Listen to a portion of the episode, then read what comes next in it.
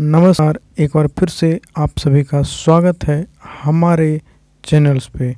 जैसा कि आपने हेडलाइंस देख ही लिया होगा, एसी बेटी की भारत जो स्वाधा, स्वाधीनता सेनानी थी। जी हाँ आप ठीक समझ रहे हैं, जैसा कि आप हेडलाइन से समझ चुके हैं, रानी गायदेन लियू का। रानी गायदेन लियू जो थी, उनका जन्म 26 जनवरी 1915 को मणिपुर में हुआ था और उनकी मृत्यु 17 फरवरी उन्नीस सौ तिरानवे को हुआ था। रानी गायदिन लियू एक प्रसिद्ध भारतीय महिला क्रांतिकारी थी। उन्होंने स्वतंत्रता आंदोलन के दौरान नागालैंड में अंग्रेज़ी हुकूमत के विरुद्ध अपनी क्रांतिकारी गतिविधियों को अंजाम दिया। इस वीरांगना को लड़ाई में तमाम वीरतापूर्ण कार्य करने के लिए नागालैंड की रानी लक्ष्मीबाई भी कहा जाता है। मात्र तेरह वर्ष की उम्र में भाई जादो नाग के हेराक आंदोलन में शामिल हो गई। प्रारंभ में इस आंदोलन का स्वरूप धार्मिक था, पर धीरे धीरे इसने राजनैतिक रूप धारण कर लिया। जब आंदोलनकारियों ने मणिपुर और नागा क्षेत्रों से अंग्रेज़ों को खदेड़ना शुरू किया हेराका पंथ में रानी गाय दिनलियू को चेराचम दिनलियू देवी का अवतार माना जाने लगा। अंग्रेज़ों ने रानी गाय दिनलियू को उनकी क्रांतिकारी गतिविधियों के लिए गिरफ़्तार कर लिया। उस समय उनकी उम्र मात्र 16 साल थी। सन उन्नीस सौ सैंतीस में पंडित जवाहरलाल नेहरू उनसे शिलोंग जेल में मिले और उनकी रिहाई के प्रयास किए, पर अंग्रेज़ों ने उनको रिहा नहीं किया। भारत की आज़ादी के बाद सन उन्नीस सौ सैंतालीस में उनकी रिहाई हुई। आज़ादी के बाद उन्होंने अपने लोगों के विकास के लिए कार्य किया। वे नागाओं के पैतृक धार्मिक परंपरा में विश्वास रखती थी। इसलिए उन्होंने नागाओं द्वारा ईसाई धर्म अपनाने का घोर विरोध किया। भारत सरकार ने उन्हें स्वतंत्रता सेनानी का दर्जा दिया और पद्म भूषण से सम्मानित किया। अगर हम रानी गादेंद्यू का प्रारंभिक जीवन के बारे में बात करें। जन्म 26 जनवरी 1915 को मणिपुर के तमेंग लोंग ज़िले के तौसेम उपखंड के नोनुंग काओ या लोंग काओ नामक गाँव में हुआ था। अपने माता पिता की आठ संतानों में वे पाँचवें नंबर की थी। उनके परिवार का संबंध शासक वर्ग से था।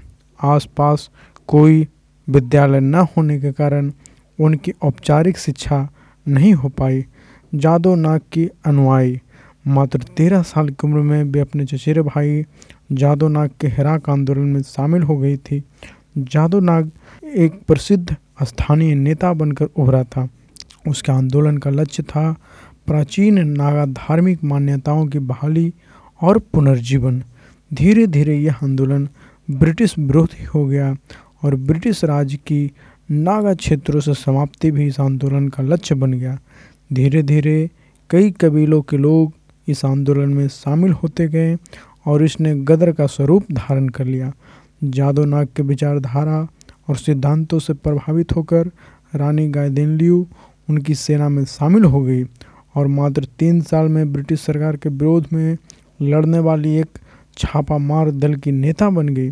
सन 1931 में जब अंग्रेज़ों ने जादो नाग को गिरफ़्तार कर फांसी पर चढ़ा दिया, तब रानी गाय गायदेनलियू उसकी आध्यात्मिक और राजनीतिक उत्तराधिकारी बनी।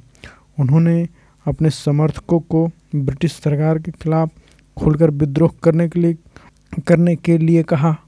उन्होंने अपने लोगों को कर नहीं चुकाने के लिए भी प्रोत्साहित किया। कुछ स्थानीय नागा लोगों ने खुलकर उनके कार्यों के लिए चंदा दिया। ब्रिटिश प्रशासन उनकी गतिविधियों से पहले ही बहुत परेशान था, पर अब और सतर्क हो गया। अब वे उनके पीछे लग गई। रानी बड़ी चतुराई से असम, नागालैंड और मणिपुर के एक गाँव से दूसरे गाँव घूम घूम कर प्रशासन को चकमा देती रहती थी। असम के गवर्नर ने असम राइफल्स की दो टुकड़ियाँ उनको और उनकी सेना को पकड़ने के लिए भेजा। इसके साथ साथ प्रशासन ने रानी गायदेनलियू को पकड़ने में मदद करने के लिए इनाम भी घोषित कर दिया और अतः 17 अक्टूबर 1932 को रानी और उनके कई समर्थकों को गिरफ़्तार कर लिया गया।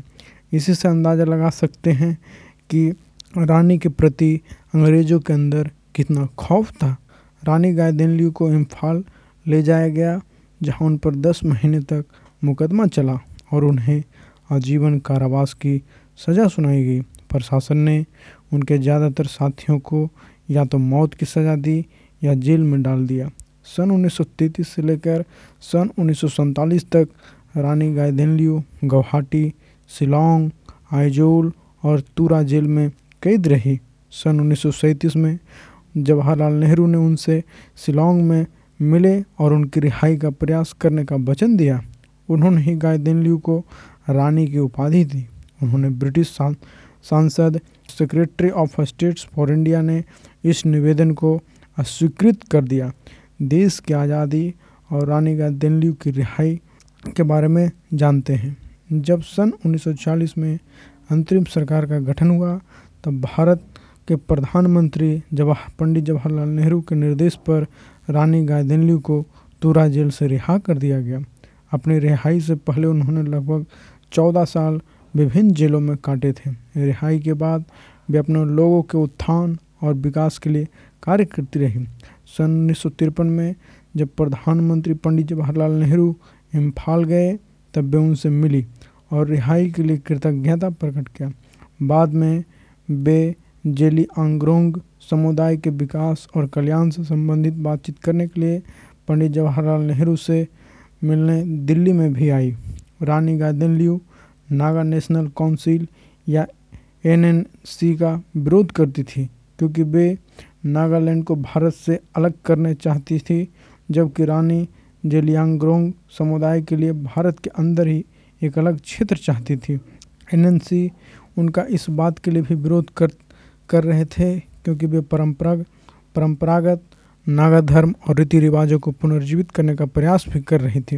नागा कबीलों की आपसी स्पर्धा के कारण रानी को अपने सहयोगियों के साथ 1960 में भूमिगत हो जाना पड़ा और भारत सरकार के साथ एक समझौते के बाद वे छः साल बाद 1966 में बाहर आई। फरवरी 1966 में वे दिल्ली में तत्कालीन प्रधानमंत्री लाल बहादुर शास्त्री से मिली और एक पृथक जेलियांगरोंग प्रशासनिक इकाई की मांग की। इसके बाद उनके समर्थकों ने आत्मसमर्पण कर दिया। जिनमें से कुछ को नागालैंड आर्मर्ड पुलिस में भर्ती कर लिया गया। सन उन्नीस सौ बहत्तर में उन्हें ताम्रपत्र स्वतंत्रता सेनानी पुरस्कार, उन्नीस में पद्म भूषण और उन्नीस सौ तिरासी में विवेकानंद सेवा रानी की सन उन्नीस सौ इक्यानवे में अपने जन्म स्थान लोंग काओ लौट गई, जहाँ पर अठहत्तर साल की आयु में उनका निधन 17 फरवरी उन्नीस सौ तिरानवे को हो गया। ये थी भारत की एक ऐसी बेटी की कहानी, एक ऐसी स्वाधीनता सेनानी की कहानी, जिनकी कहानी पूरे नागालैंड और मणिपुर के क्षेत्रों में गूंजता है। तो दोस्तों, इस कहानी को ही ख़त्म करते हैं। जल्दी मिलेंगे एक नई कहानी के साथ। Thank you so much. जय हिंद।